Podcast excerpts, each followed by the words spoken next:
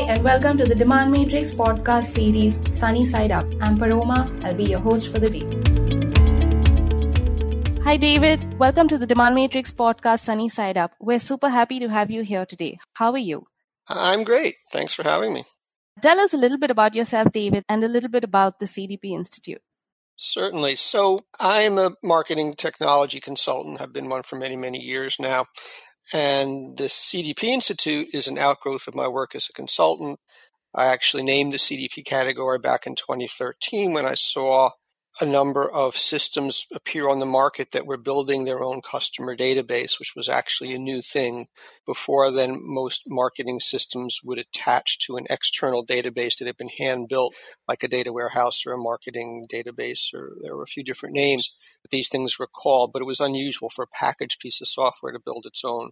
So we saw a new category, we gave it a new name, talked about it, developed the concept, not too much happened, to be honest, till about 2016 when, for whatever reason, the market decided that this was something it was interested in. And then there was a great deal of interest, which has just continued to grow over time. So we founded the Institute after a couple of the vendors in the space came to us and said, we would like you to promote the category as a category. So that's what the Institute does is we help marketers to understand what they can do with their customer data, to do a better job with it. And often the answer to that Great. is a customer data platform. What's a typical day at work like for you? Well, I, I get up and go to the gym as I should. Uh, I finally hit my desk around eight eight thirty o'clock. Spend a few minutes doing some marketing things, tweeting and LinkedIn, just on a normal schedule. After that, the day really does not follow much of a pattern. I spend a lot of time talking on the phone to vendors and to users, marketers of these systems. The Institute has internal operations that require a certain amount of time meeting with various folks and talking with various folks. Try to find some writing time, but it can be very difficult to do that. Mm-hmm. Unfortunately, then the second job hits in, which is writing the Institute newsletter, and that takes two or three hours a day, and you can't really start that until the evening because you have to wait for all the day's press releases to come out. So that happens anything between six, eight, nine, ten o'clock at night. Then I go to sleep and it starts all over again. So, do you want to tell the audience about your latest initiative at the CDP Institute, the Real CDP program? Right. So, about three weeks ago, perhaps now, we reacted to a great deal of confusion in the marketplace, which has been widely noted by many people, but we felt it had reached the point where we had to step up and as the CDP Institute, who better than us to step up and say, okay, look, there is actually a definition here. You can't just call yourself a CDP because it's a hot topic and everybody wants to be a CDP. So we said, look, at a CDP by definition is a system that builds a unified persistent customer database that's shareable. That's what it is. So we said, here are the five things a CDP has to do. It has to take data from all sources, not just some sources. It has to store all the detail, not just some detail. It has to store that data for as long as you want, not just for a few days or minutes or hours. It has to make that data into customer profiles that are unified by the customer, and it has to make that data accessible to any system that wants, typically through an API. So very specific things you would be surprised how many systems that call themselves CDPs don't actually meet those criteria. Mm-hmm. So, how do you foresee the future of uh, CDP, its growth, and uh, how do you foresee the future in terms of demand for platforms such as this? And what will drive demand for technologies like CDPs? Well, what drives demand for CDP is the growth of all the different marketing technologies. Uh, the famous Scott Brinker graphic now has more than 7,000 products, and, and Scott's the first to admit that there are many others that, that he hasn't listed in there. So each of those systems, some of them connect to other systems, but any big company will have dozens of different independent sources of customer data, and marketers desperately want to have that data available and in a unified format. So that's the fundamental problem that the CDP solves. That need will not go away. When you draw your picture of your marketing stack or your marketing architecture, you're always going to have a box where that data comes together. And that box will probably be labeled CDP because it's a reasonable label for that box, whether that box is a standalone piece of software, whether it's provided by a marketing cloud vendor, whether it's provided by corporate IT. Those things could all change, but the need for that unified data is something that will be with us pretty much forever. Great. So obviously ABM is a core strategy for many companies today in the B2B marketplace, especially. And with the growing use of ABM, there's obviously a growing demand for personalization and personalization at scale. So can you comment on how CDPs make it easier to deliver on this? Well, CDPs make it easier to deliver on ABM because ABM requires an account view. That's why it's called account based marketing. So we see specialized CDPs that are designed for business to business that have that account level as well as the customer or the person level built into their data model. Those systems work at both levels. Of course, data comes from people. Organizations don't really generate too much data by themselves, with some exceptions the CDP gathers in that people level data, aggregates it up, figures out who's part of which organization or which account, creates the account level aggregated view of that, makes that available for your ABM program so your ABM program can do all the things that it needs to do looking at the total engagement at the account level, the, the, amount of interactions that you've had, the purchases, the different programs or buying processes that are underway, all the information that your salespeople and your marketing people need to understand the current state of each account and to market to it appropriately. CDPs don't necessarily only benefit marketers and marketing teams. So, can you talk about the different use cases that can be unlocked using CDPs? How the different teams benefit within an organization? Well, that's right. And in fact, we used to define CDP as a marketer controlled system, and we changed that because it's not just for marketers. Certainly, your customer success people, your sales people, your operations people, many departments throughout the company have uh, use for customer data, in particular for unified customer data that can understand what a given customer is going through in terms, for example, of using the product. What kind of support issues have they had? What kind of information has the product itself sent back about failures and usage late rates and problems that it might be having or simply capacity issues that it might be having. So there are many departments in the company that, that need to understand the data that's flowing through through a customer perspective. And that's what the customer data platform is good at. Doesn't give you product level data, doesn't give you regional data. There are other perspectives for data, and they're important too, but the CDP is focused on giving you that product view of the data. Absolutely. So different teams benefit. And obviously, uh, that brings us to uh, a very common question about the friction between sales and marketing. It's obviously a growing concern in B2B, in the B2B marketplace. And all of these technologies are here to enable better alignment between the two. So, how can adoption of the right CDP help counter friction between these two teams, between these two very important teams? The CDP is not magic. The CDP is not a silver bullet adopting a CDP is not going to suddenly align your sales and marketing departments. That's really an organizational issue and a people issue. What the CDP can do is to give them both access to the same data so they're at least looking at the same information and so that they both have reasons to contribute their own information, which is separate, to that shared view in the CDP so the CDP itself becomes more valuable because it has more contributions of data from different sources. So the CDP can help to align sales and marketing, but by itself, it is not going to solve the sales and marketing alignment problem. So, uh, can you talk about some of the most innovative ways in which B2B companies, especially technology marketers, have used CDPs to enable their efforts?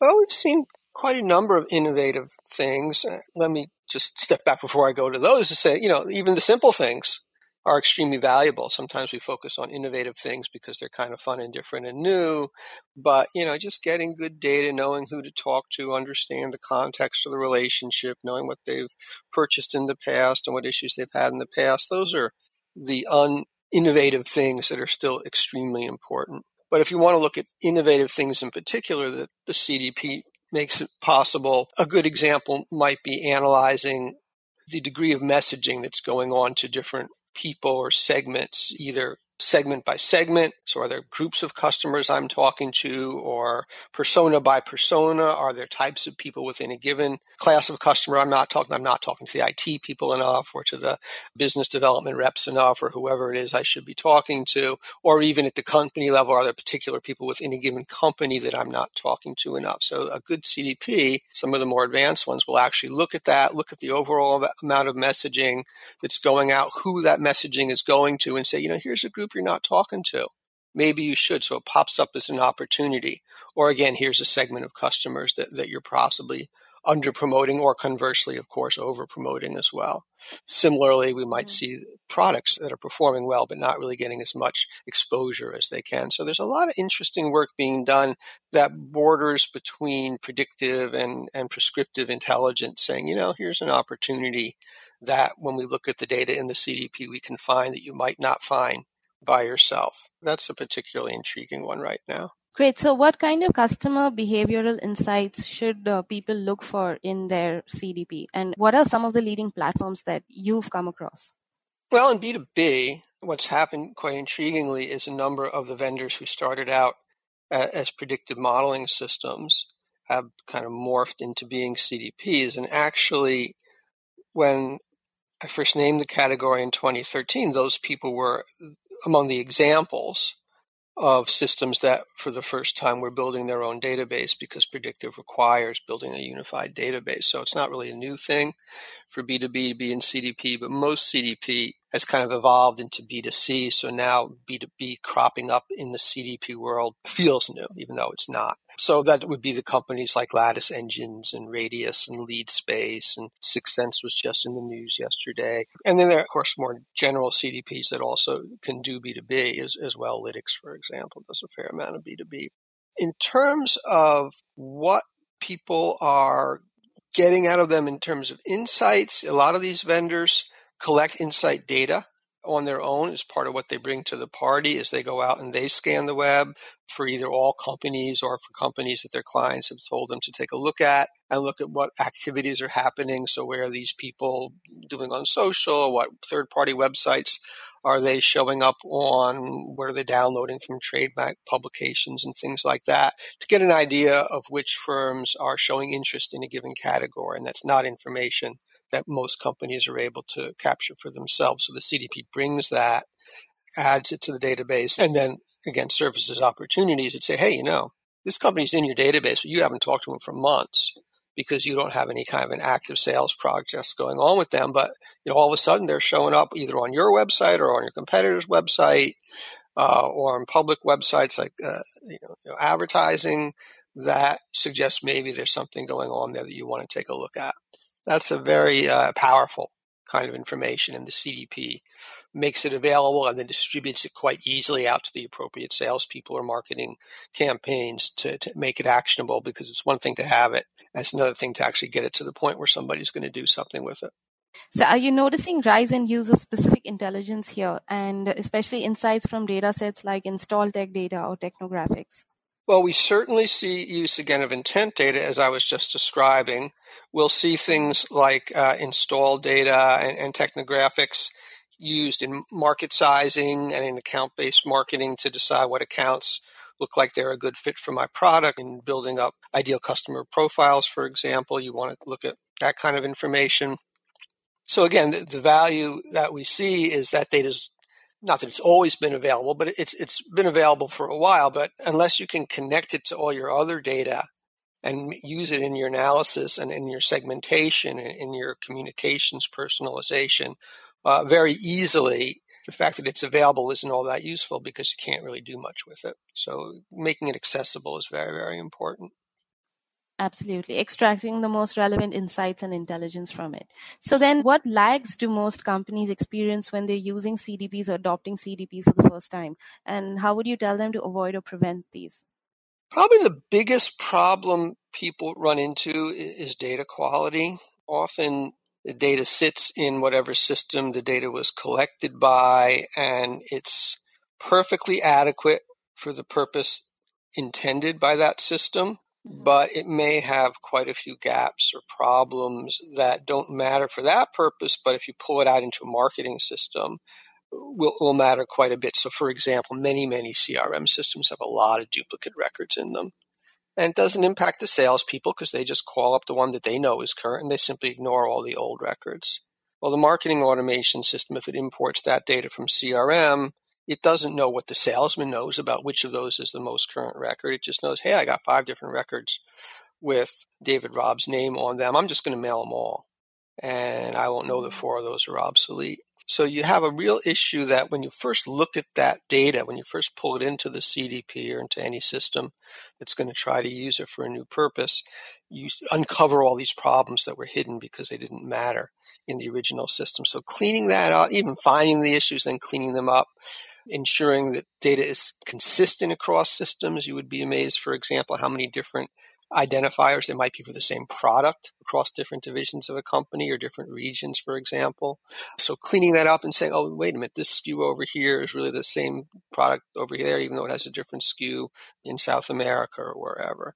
Those kind of issues, and then just deciding what to bring in. You know, in theory, a CDP could bring in everything, but in reality, of course, you have to decide how to prioritize your feeds and that takes a lot of decisioning among the stakeholders. Well, what matters, what doesn't matter. So those kinds of steps really are the things that slow you down. You know, once the data is in there, it's usually pretty easily accessible. Now you run into some other roadblocks, perhaps about people not really understanding how to analyze it properly or simply what to do with it. You know, what kind of campaigns mm-hmm. does this make possible? Most marketers are pretty creative. And actually, if you give them a new set of data, they, they can come up with quite a few of ideas pretty much off the top of their head. Oh, wow, now I have this. Well, I could use for this, that, and the other thing. But even mm-hmm. once you get to that level, you still have to actually design campaigns and test them and roll them out properly. And that takes a while. So, you know, it's again, not a magic bullet. You don't flip the switch and your life gets better. There's a lot of work involved to taking advantage of the capabilities that you're buying when you buy a new system. Absolutely. So, what kind of Martech and uh, sales tech products, and why would you say would gain more attention in 2019 besides, of course, CDPs, especially for B2B marketing and sales teams? Well, of course, we do think CDPs are by far the most important, but if we must discuss Absolutely. other technologies, right, that's a given that we know that. I think one area that we're going to see a lot more focus on is content. We all know content's important, of course, but I think in a few ways, having more organized content repositories because content like customer data is actually spread all over the company in many different little silos and companies are more aware of the need to avoid redundancy and ensure consistency and compliance by bringing their content together, making it more standardized, more reusable, more customizable. Closely related to that is giving salespeople easier access to content so they can find what they need. And, and in many cases, now the system is actually recommending to them, oh, you know, here's a piece of content that might be relevant to you in this situation. Again, personalizing or customizing that content to fit the particular needs of a given account or prospect. I think there's a lot of technology that we're going to see that, that improves that. And then on the other side of that, analyzing how content is performing, how it's being used. Uh, and even there are systems that look inside content and see, you know, which, which slides within a slide deck, for example, are more mm-hmm. commonly used by salespeople. So that's because that's so important. You know, other kinds of technology, I think video, augmented reality, things like that. People are way more visual, and we think of those as more consumer, but in reality, what happens in consumer happens in B2B now more quickly than ever. So we're going to see a lot more demand and uh, again to make it easier to create video content uh, to then monitor its use and see what's effective what doesn't doesn't work. Augmented reality a little further out but there are plenty of b2b applications for augmented reality. And as that technology becomes more accessible people will again very creatively find what they are Great. So, David, we appreciate the time you took to spend with us today, and I hope you have an amazing day ahead. Are there any key takeaways or few words of advice you'd like to share before we wrap up? I think that data is important, technology is important. I think if I had to offer words of advice, it would be that we need to step back and really focus not on what the technology lets us do, which is amazing and kind of infinite, but on using the technology in ways that actually appeal to our customers because we can often personalize almost for the sake of personalization. And, and when we look at the research, if you ask people what they want, they don't really want personalized advertising. In fact, they hate it. They hate anything that's advertising, whether it's personalized or not personalized. What they want are things that give them value, better service, for example, and things that give them control so that they can control how that service is delivered. Do I talk to a bot? Do I talk to a phone agent? Do I go to the store and buy something? Does it get delivered to me because I ordered it online? That kind of control and that kind of value. Do I get the best deal that's available? Do I get the best product that fits my need? And does the company make that easy? That's what people really want companies to give them. And technology is great at that stuff but only if we if we focus on using the technology in those ways, not just in, in you know making product recommendations, and, and, certainly not in making a little personalized video that has a picture of me inserted, you know, waving through the window in the background. That's fun, but it doesn't really give any value to the customers, and they get bored with that very quickly. So, as marketers and as as business people, we really need to focus on delivering true value to our customers, not not just uh, using technology for cool things. Great stuff there, David. Thank you so much, uh, uh, and I hope you have an amazing day. We'll probably have you back soon again for a debate on uh, CDPs and opposing technologies, maybe. Take care. Very good. Take care.